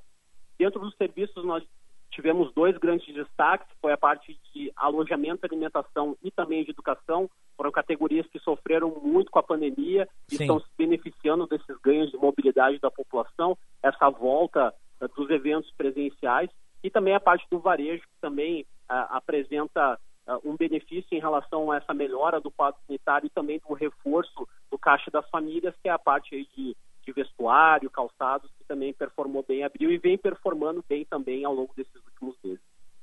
Quanto aos empregos uh, que me parecem são aqueles que pagam mais, que é o da indústria, teve algum tipo de, de destaque nesse mês? Porque eu vi estudos relativos ao mantenimento de empregos e a indústria performou muito bem nesse sentido, apesar de ela enfrentar dificuldades históricas. Perfeito. Perfeito. É, a gente tem alguns setores que vêm performando bem, principalmente aí o de máquinas e equipamentos, que está se destacando nesse momento, sobretudo aí por conta é, da parte de exportação. Então a gente sabe que a, a demanda externa vem apresentando resiliência, que a taxa de câmbio ajuda também a dar uma competitividade para o setor. A parte de veículos também, que pouco a pouco vem se recuperando. Então a gente ainda percebe esse problema na cadeia de suprimentos, na cadeia logística, mas existem alguns primeiros sinais de que a gente está, ainda que lentamente, voltando passo a passo a um patamar de normalidade, ou seja, os custos de frete eles ainda estão em patamares muito altos em comparação com pré-pandemia, mas é, semana a semana eles vêm caindo, eles vêm se reduzindo. Então isso também é um fator é, positivo para o setor e que deve ajudar aí é, na geração de empregos e na produção também ao longo dos próximos meses, assim pelo menos a gente espera. Agora, eu ressalto aqui, é necessário que haja atenção principalmente em relação à inflação, porque ela é que tem sido a grande responsável pela situação de caristia de muitas pessoas hoje no Brasil, e não apenas daquelas que acabam de ingressar no mercado de trabalho, mas principalmente daquelas que se encontram ou de bico, vivendo ou de bico ou sem renda nenhuma. Né? Perfeito, perfeito, exatamente. Então a inflação acaba prejudicando sobretudo a parcela mais pobre da população. A gente sabe que aqueles que geram alguma poupança, eles conseguem pelo menos se resguardar em parte, aplicando, por exemplo, em algum título do governo que esteja atrelado à inflação. Então, independentemente da inflação, esse título vai remunerar pelo menos a inflação mais um juro real. A gente sabe também que o, o governo ele tem e detém o monopólio da emissão de moeda, então consegue se resguardar nesse sentido. Então, sem sombra de dúvidas, pelo menos do ponto de vista do consumidor, a gente sabe que os mais pobres são penalizados e o quanto que isso é uma dinâmica uh, nefasta para o próprio crescimento do varejo, né? A gente sabe que a renda real, ou seja, o rendimento dos trabalhadores descontado da inflação é um dos principais vetores para explicar a dinâmica do comércio. Então, na medida que a renda real diminui, a gente sabe que o comércio tende a performar de maneira mais lenta. Muito bem. Conversamos aqui com o Oscar Frank, que é o economista-chefe do C D L Porto Alegre. Professor, sempre muito bom ouvi-lo. Parabéns pelo trabalho. Os nossos microfones ficam à disposição. E lhe deixo com a última palavra. Muito obrigado, Guilherme. É sempre uma alegria conversar contigo, sempre uma alegria conversar com a Rádio Bandeirantes. A C D L Porto Alegre e a assessoria econômica estão sempre à disposição de todos. Quando precisarem, só chamar novamente, vai ser uma alegria. Um abraço. Muito bem, tá então Oscar Frank, economista-chefe do C D L Porto Alegre, Câmara dos Dirigentes Logistas. Nós vamos fazer um intervalo, nós voltamos na sequência com mais aqui nas ondas da Rádio Bandeirantes. Vamos à interatividade na sequência, fiquem ligados.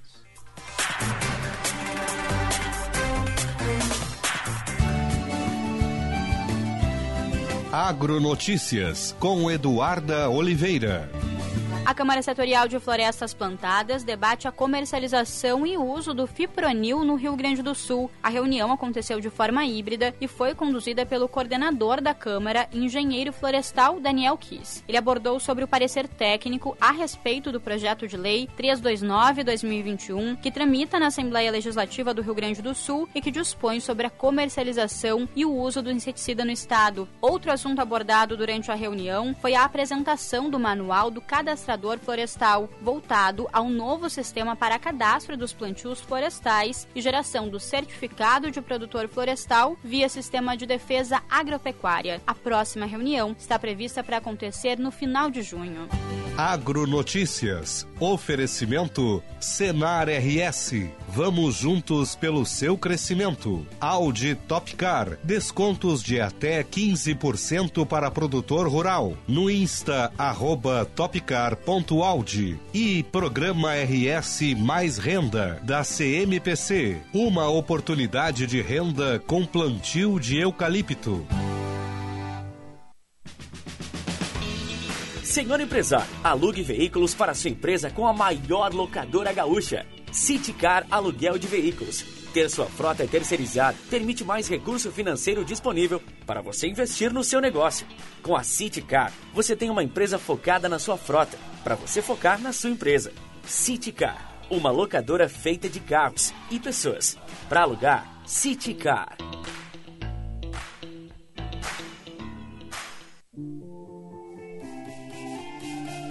O Dia dos Namorados está chegando e já é hora de escolher o presente que vai fazer o coração do seu amor bater mais forte. Não deixe a sua escolha para a última hora.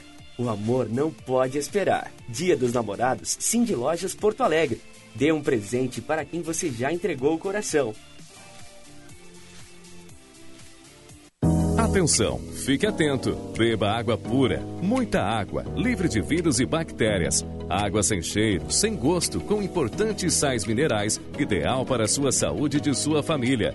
Purificadores e mineralizadores de água natural, gelada e alcalina, com ou sem ozônio, é na WaterSul.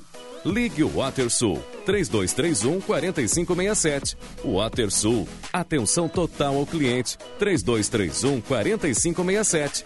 Visite o nosso site w w w ponto watersul ponto com ponto b r. Um grande projeto de revitalização e reurbanização está começando no nosso centro histórico. Nove ruas do quadrilátero central vão receber obras dentro de um projeto maior, o Centro Mais. Estão previstas a ampliação de calçadas, melhorias na acessibilidade, na pavimentação e na iluminação. Novos pontos de videomonitoramento e novas redes de abastecimento de água. É o nosso centro cada vez melhor. Prefeitura de Porto Alegre. Mais cidade, mais vida. Muita gente acha difícil estar protegido. Você também pensa assim? Então, surpreenda-se com os planos Vida G B U X. São diversas opções de cobertura com fácil contratação, acesso a uma ampla rede de convênios e mensalidades que cabem no seu bolso. Fale agora com seu corretor de seguros ou procure a unidade de negócios mais próxima. Para tudo ficar bem, G B U X. A proteção certa para a sua família. Tabacaria Paromas, vinte anos de tradição, atendimento personalizado. Dê mais Paromas ao seu estilo. A sua tabacaria em Porto Alegre, Avenida Farrapos duzentos e oitenta e seis. Teleentrega WhatsApp nove nove cinco cinco oito seis cinco quatro zero.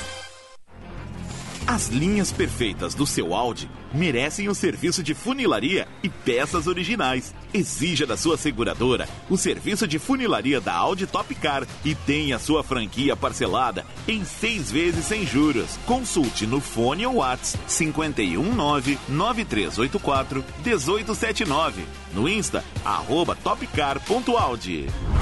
Welcome to the top. Juntos salvamos vidas. Bandeirantes. Você está ouvindo Bastidores, Bastidores do, Poder, do Poder na Rádio Bandeirantes com Guilherme Macalossi. Teve um sujeito aí que escreveu no nosso chat: nossa, mas quanta gente vendo no YouTube, só podem ser bots, só podem ser robôs. Sim, claro, é o seguinte, que a gente contratou A gente contratou trezentos androides. A gente importou direto lá da série do Obi-Wan Kenobi. Tem até o R dois D dois aqui, assistindo o programa. Na verdade não, é uma conspiração. Os funcionários da Band, eles são orientados a ficarem assistindo. Em vez de trabalhar, eles ficam assistindo a nossa live no YouTube. É como se as pessoas não pudessem ouvir pelo rádio. Eu adoro isso. Isso aí. Ah, e as teorias conspiratórias são uma maravilha. Meu cara, isso é o desempenho do canal no YouTube, unificado. E claro, a nossa excelente equipe digital, né, que faz as lives terem procura. Muito bem, vamos com as informações do trânsito. Vem aí a Letícia Penin. Serviço Bandeirantes. Repórter Aéreo. Conta com a noventa e nove. São mais de cinquenta recursos para tornar as viagens mais seguras. Acesse segurança ponto noventa e nove app ponto com e saiba mais. Muito boa tarde, Guilherme Macalossi. Ouvintes, boa tarde. Do Poder. Eu chego com informação de trânsito bloqueado nos dois sentidos da Baronesa do Gravataí, no bairro Menino Deus, entre as avenidas Bastião e Ganso, devido a obras da C E. Sinalização do trânsito feita pelos agentes da E P T C, orientando o fluxo de carros que passa no local. E os motoristas que utilizam o Menino Deus no seu trajeto devem percorrer pela Múcio Teixeira. Seguindo do Menino Deus para a Zona Sul, eu alerto sobre acidente na Venceslau Escobar com a Otto Niemeyer no sentido aos bairros, em direção ao bairro Ipanema. Conta com noventa e nove, são mais de cinquenta recursos para tornar as viagens mais seguras. Acesse segurança ponto noventa e nove app ponto com e saiba mais. Macalossi. Muito obrigado, Letícia. O Estado hoje começou a aplicar a quarta dose em pessoas com mais de cinquenta anos. Isso devido ao aumento de casos de covid dezenove a hospitais com superlotação. Os detalhes são com a Carolina Fortes. Com o avanço das baixas temperaturas no estado, as emergências da capital voltaram a registrar superlotação nas últimas três semanas.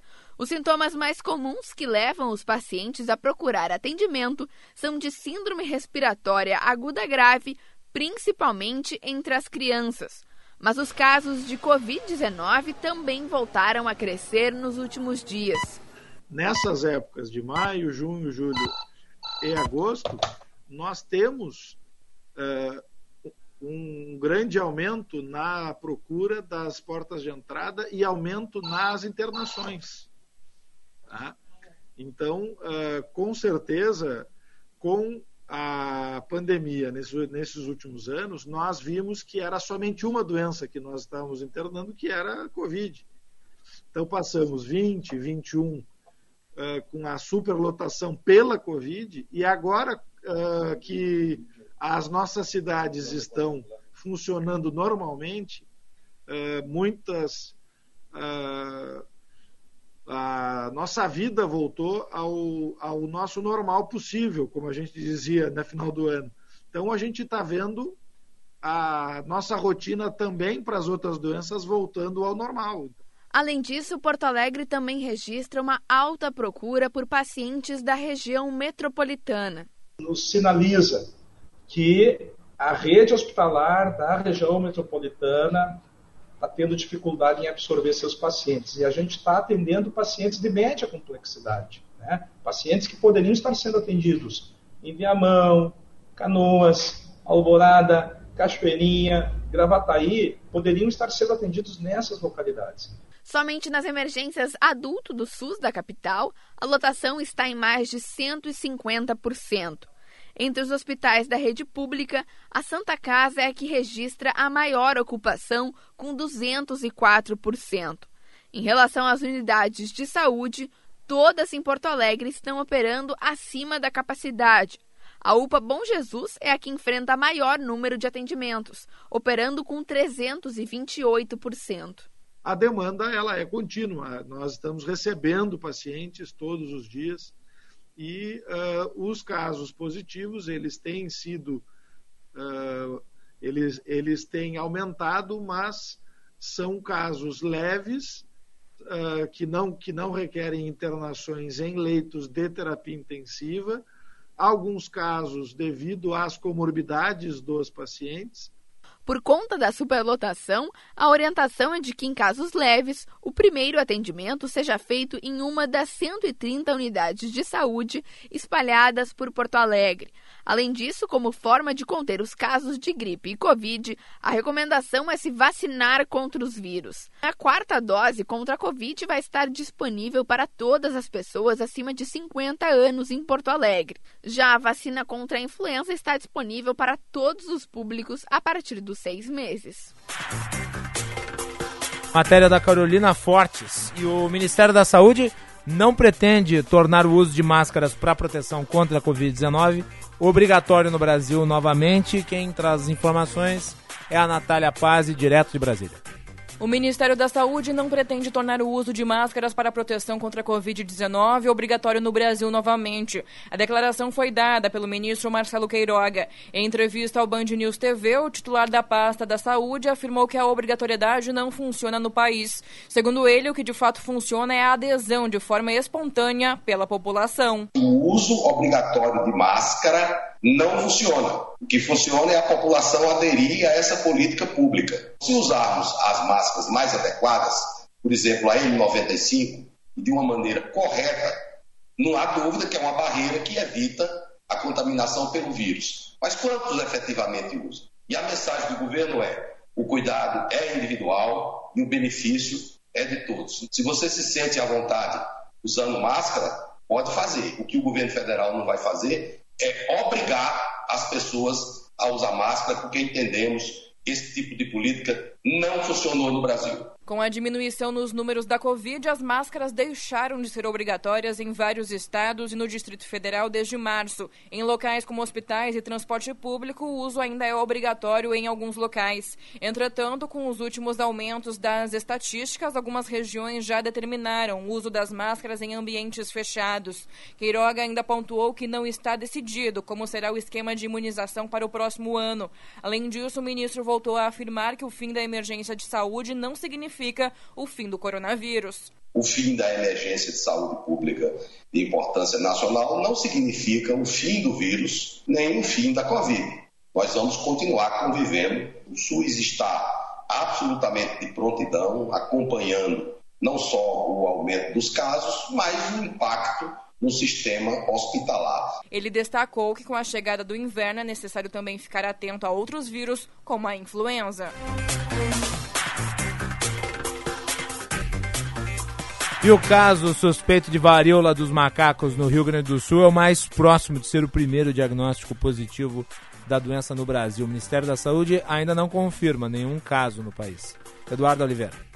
O Ministério da Saúde afirma que ainda não há casos confirmados da varíola do macaco, conhecida como monkeypox, em território brasileiro. Atualmente, seis ocorrências são consideradas suspeitas e seguem investigação nos estados de Santa Catarina, Mato Grosso do Sul, Rio Grande do Sul, Rondônia e São Paulo. O caso suspeito no Ceará foi descartado. O Ministério da Saúde está em contato com os estados para apoiar no monitoramento e também em ações de vigilância em saúde. Segundo o O ministro Marcelo Queiroga, que concedeu entrevista exclusiva ao Band News T V, o caso de varíola dos macacos em investigação no Rio Grande do Sul é o mais próximo de um diagnóstico positivo no país. É, o que tem mais possibilidade de se confirmar o diagnóstico é o caso do Rio Grande do Sul. Agora, na quinta-feira, nós vamos realizar um grande fórum sobre a liderança da Secretaria de Vigilância e Saúde para capacitar os vinte e sete laboratórios públicos, os LACENs, e com isso vamos fortalecer a capacidade é, de diagnóstico. A notificação de um caso da varíola dos macacos deve passar por três estágios até a confirmação oficial da doença. Inicialmente, o paciente é colocado como um caso suspeito da infecção. Em seguida, é um quadro provável, ou seja, comprova-se que os sintomas são compatíveis com a doença. E, por fim, ocorre a confirmação, o que ainda não aconteceu no Brasil. Os sintomas iniciais da varíola dos macacos costumam ser febre, dor de cabeça, dores musculares, dor nas costas, gânglios inchados, Inchados, calafrios e exaustão. quinze horas e trinta e sete minutos. Bastidores do Poder aqui nas ondas da Rádio Bandeirantes. Voltamos na sequência.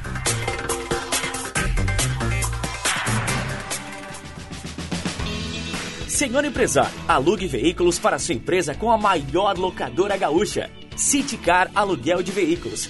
Ter sua frota terceirizada permite mais recurso financeiro disponível para você investir no seu negócio. Com a Citicar, você tem uma empresa focada na sua frota, para você focar na sua empresa. Citicar, uma locadora feita de carros e pessoas. Para alugar, Citicar. Minuto Simers. O Sindicato Médico do Rio Grande do Sul atua em prol da proteção, saúde e da valorização aos médicos, através da defesa política, jurídica, contábil, ofertas e serviços totalmente especializados aos médicos. Associe-se ao Simers e tenha qualificadas facilidades em sua vida profissional e pessoal. Ligue cinco um, três zero dois sete, três sete três sete. Simers. Defender os médicos é defender a saúde. Momento Sinep R S. O Sindicato do Ensino Privado do Rio Grande do Sul atua há setenta e três anos na representação e qualificação de escolas e instituições de ensino superior. Oferece uma série de eventos e cursos, além de assessorias gratuitas nas áreas jurídica, pedagógica e de gestão. Saiba como se associar ao sindicato. Acesse sinep traço r s ponto org ponto b r. Momento Sinep R S. Há trinta anos, o Grupo Maquena representa as melhores marcas de lubrificantes automotivos do mercado. sendo distribuidora autorizada da Ipiranga e Texaco em todo o Rio Grande do Sul. Distribui seus produtos com excelência a mais de dez mil clientes de diversos segmentos, automotivo, industrial e agronegócio. Quer comprar ou revender lubrificantes Ipiranga ou Texaco? Acesse o site w w w ponto maquena ponto com ponto b r e fale com um dos nossos consultores. Grupo Maquena, ajudando a movimentar o mundo.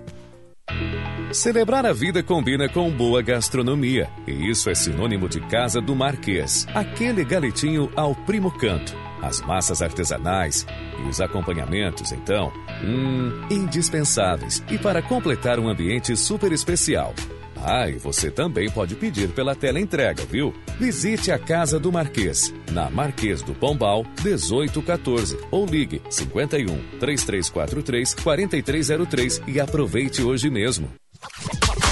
Para ajudar os jovens na escolha da carreira profissional, o governo federal, por meio do Ministério da Educação, criou o Soutec, um aplicativo com um teste de interesses que indica qual é o seu perfil profissional. Recomenda cursos técnicos que combinam com você e mostra as instituições que oferecem cada opção. Baixe o app e faça o teste. Ministério da Educação, Governo Federal, Pátria Amada Brasil.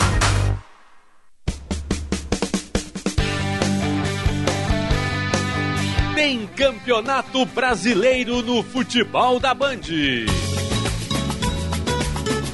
Chance para o Colorado entrar no G quatro. Santos e Inter, com narração de Sérgio Boas. A bola vai rolar nesta quarta-feira às nove e meia da noite. E o futebol da Bandeirantes começa às oito horas, com João Batista Filho e o jogo aberto. Jornada Esportiva, parceria Talco Pó Pelotense, Banrisul, Espaço Luz, K T O ponto com, Sinoscar e Sanar Farmácias. Bandeirantes. Fechada com você, fechada com a verdade. Você está ouvindo Bastidores, Bastidores do, Poder, do Poder, na Rádio Bandeirantes, com Guilherme Macalossi. Vamos lá, quinze horas e quarenta e um minutos, temperatura em Porto Alegre, agora é de dezesseis graus e dois décimos. Participe do Bastidores do Poder pelo WhatsApp nove oito zero seis um zero nove quatro nove ou também pelo chat no canal no YouTube Band R S. Juan, a interatividade. Vamos começar a nossa interatividade, diversas mensa- mensagens chegando principalmente... Só quando os lunáticos. Pelo chat do Os boots que perderam os pinos. Os nossos Esses androides. Pinos aqui, ó. Tem uns que perderam os pinos, né? Vai. Os nossos androides estão enviando mensagens também pelo nosso chat do YouTube. O Gelson, ele comentou essa, esse assunto que a gente tratou no início do I C M S. Hum. Nunca vi ser contra baixar valor das alíquotas. Se existe a possibilidade de baixar valores por um determinado tempo, que mal pode fazer isto? Mensagem do Gelson, questionamento do Gelson. Pode gerar um problema fiscal grave que vai, obviamente, ser precificado pelo mercado. Pode gerar consequências sobre o dólar, na qual a gasolina acaba tendo variação, né? E isso pode se refletir nos preços. Hoje, uma boa parte do problema econômico brasileiro ela se deve a risco fiscal. Então, quando nós falamos sobre furo em teto de gastos, quando nós falamos em imprevisibilidade, nós estamos falando sobre credibilidade do país, capacidade do país de pagar as suas contas, capacidade do país em racionalizar o seu custo. É disso que nós estamos falando. Eu não nego que, se de fato se conseguir, né, a aprovação desse texto, uh, nós venhamos a ter aí, no curto prazo, uma diminuição até no valor dos combustíveis. Mas eu ressalto que o I C M S não tem sido o balizador do preço dos combustíveis, porque o I C M S na base de cálculo está congelado já há alguns meses pelos governadores. É, isso não afetou a variação do preço dos combustíveis. O balizador é o barril de petróleo, a gasolina e o dólar. Então, mesmo que você venha a ter no curto espaço de tempo uma diminuição no valor, é muito provável que ela aumente novamente no médio prazo por conta dos repasses da Petrobras. Então você vai ter acumulado aqui o fator fiscal, uma medida de curto prazo, a utilização de recursos finitos da Eletrobras para financiar o que é um subsídio mascarado. E isso não é bom para a economia, nem para os pagadores de tributos. Não é uma política liberal, ao contrário do que muitos estão dizendo por aí. Vai lá. Mais uma mensagem, dessa vez do Enio Berna. E a tabela do imposto de renda? Ninguém fala? Quase duzentos por cento defasada. Um roubo no trabalhador. Nem me fala. Né? Aliás, isso foi promessa de campanha, né? Isso foi promessa de campanha de Bolsonaro, da campanha de dois mil e dezoito.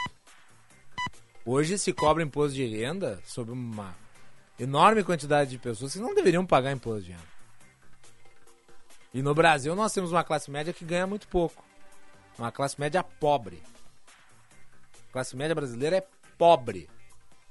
A classe média que ganha três mil reais por mês é a classe média. Hã? Então nós temos uma classe de pessoas muito pobres. Nós estamos falando de cinquenta, sessenta milhões de pessoas que vivem com quinhentos, seiscentos reais por mês. Nós estamos falando aí de dez, doze milhões de pessoas que ganham cem reais por mês. E daí a nossa classe média ganha três mil. Mas não pensem que três mil é muito. É muito se comparado com os muito pobres. Mas é pouco dado o enorme prejuízo que existe por conta de uma série de fatores. Incluindo aí a inflação, que em parte é resultante do risco fiscal. Vai lá, Juan. Célio Barcelos citando, boa tarde, Macalossi. O rei está no... O país agoniza com trinta milhões passando fome, inflação nas alturas e governo com ideias ridículas e eleitoreiras. Estamos nas mãos dos engenheiros do caos. Mensagem do Célio Barcelos. Eu vou aqui propor um raciocínio para vocês, tá? Nós vamos pegar o dinheiro da privatização da Eletrobras e gastar ele para subsidiar gasolina, tá? Porque tá alto o preço da gasolina. Tá alto. A gente sente. Vai lá no posto de gasolina, é um, uma carnificina. Dói no bolso. Claro, eu abasteço o carro, eu tenho. cinquenta reais evaporam. Antigamente eu botava cinquenta reais no carro e voltava. Farroupilha, Porto Alegre, cento e dois quilômetros. Hoje, mal tu transita. Então custa, tá? Mas é um produto dentre inúmeros, ok? Aí eu pergunto, Juan... Por que que a gente não privatiza a Eletrobras e usa o dinheiro para financiar comida para os pobres? A comida não está alta? Nós vamos fazer isso com o dinheiro oriundo das privatizações. Recurso finito vai ser utilizado em fluxo. Porque a exceção desse recurso, que é um recurso extraordinário, dinheiro... que é oriundo da privatização da Eletrobras, o restante é furo no teto. Receitas extraordinárias. Essa P E C que vai ser aí apresentada pelo Fernando Bezerra, ela é um atalho à lei de responsabilidade fiscal. É um atalho à lei do teto de gastos, que foi descaracterizada. Isso é risco fiscal. Isso é inflação contratada. Sabem qual é o pior imposto hoje em curso no país? Não é o I C M S. Hoje o pior imposto do país é a inflação. Não é o I C M S que carcome o nosso bolso. O que carcome o nosso bolso é a inflação. E o I C M S não impacta sobre o efeito inflacionário.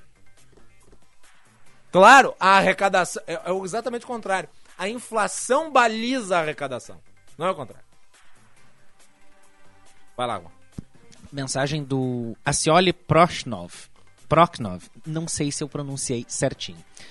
Biden sabe que a democracia e liberdade está na, nas mãos de Bolsonaro. O Brasil ainda está salvo. Os Estados Unidos sabem que a direita sul-americana está nas mãos do governo Bolsonaro. Fora dele é o socialismo bolivariano, Argentina, Chile, Bolívia e Venezuela.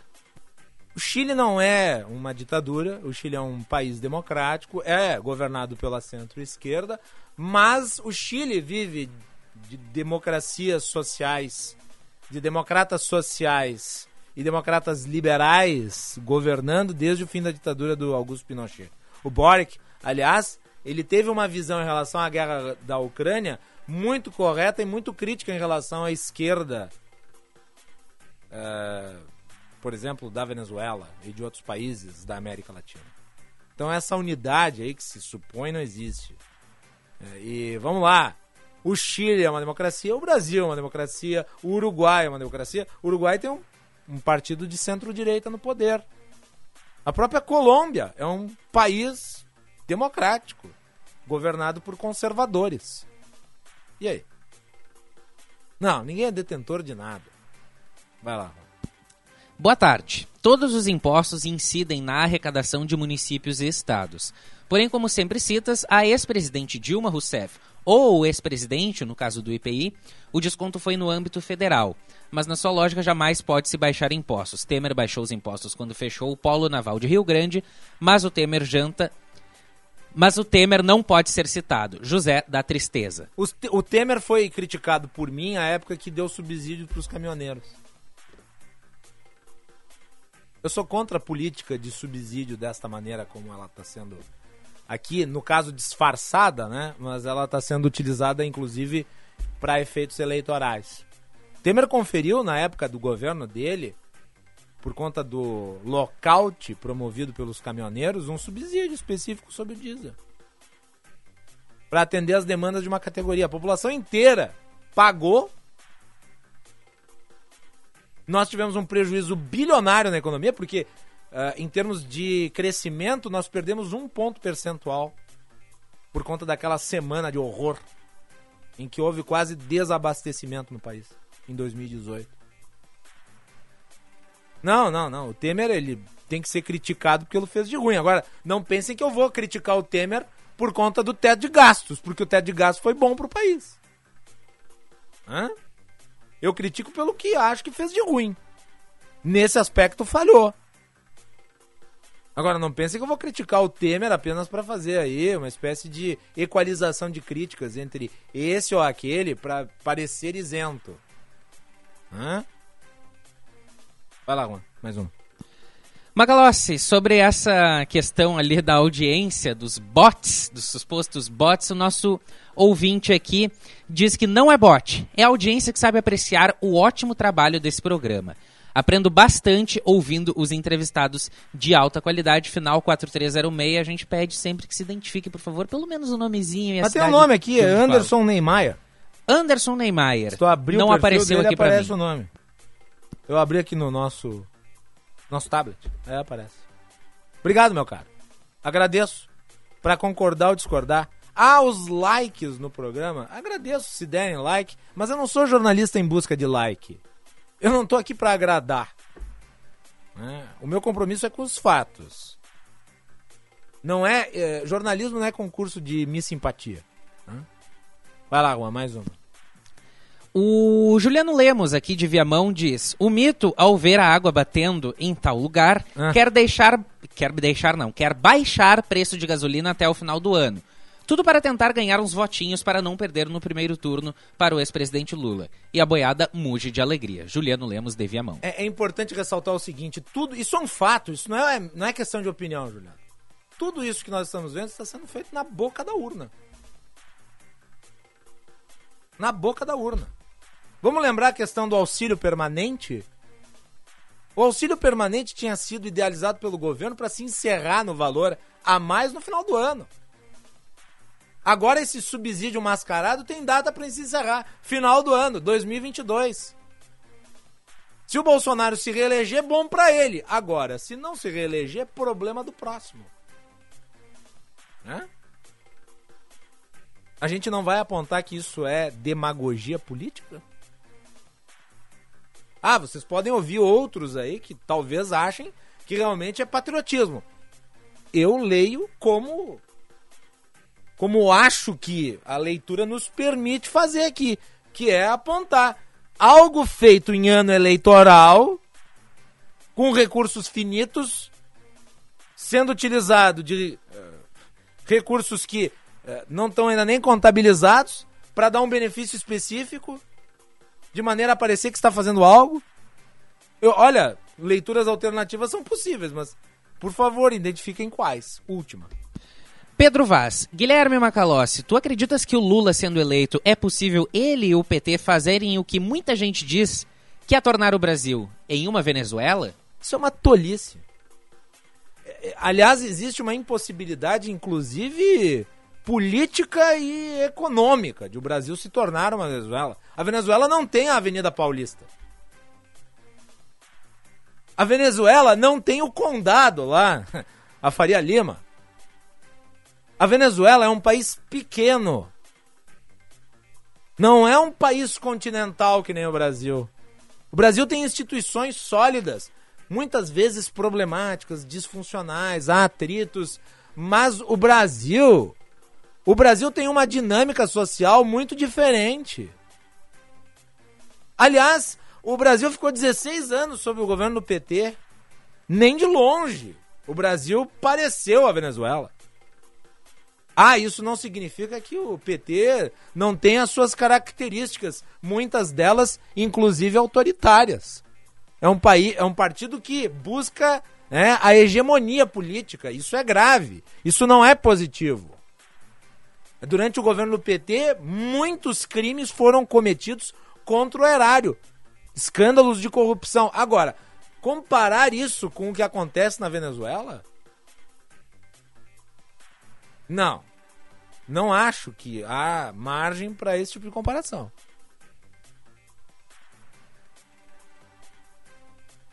Muito bem. É isso. Juan, muito obrigado. Obrigado, Macalossi, ouvintes. Até esta quinta-feira, mais conhecido como Tomorrow, amanhã. É isso aí. Conheça o curso de Direito da E S B M com conteúdo voltado ao ingresso nas carreiras militares. O curso capacita você a ingressar numa das principais carreiras jurídicas do Estado. Saiba mais em w w w ponto e s b m ponto org ponto b r ou pelo telefone nove oito um quatro sete nove dois quatro dois. E S B M, realizando sonhos, construindo o futuro. E oferta imbatível para você garantir o seu carro zero quilômetro. Você só encontra na Sinoscar. Tracker dois mil e vinte e dois Turbo Automático, com parcelas a partir de novecentos e noventa reais. Onix um ponto zero com parcelas a partir de seiscentos e oitenta reais. Sinoscar, compromisso com você, juntos salvamos vidas. É isso aí. Muito obrigado a todos pela audiência. Voltamos amanhã. Tchau, tchau.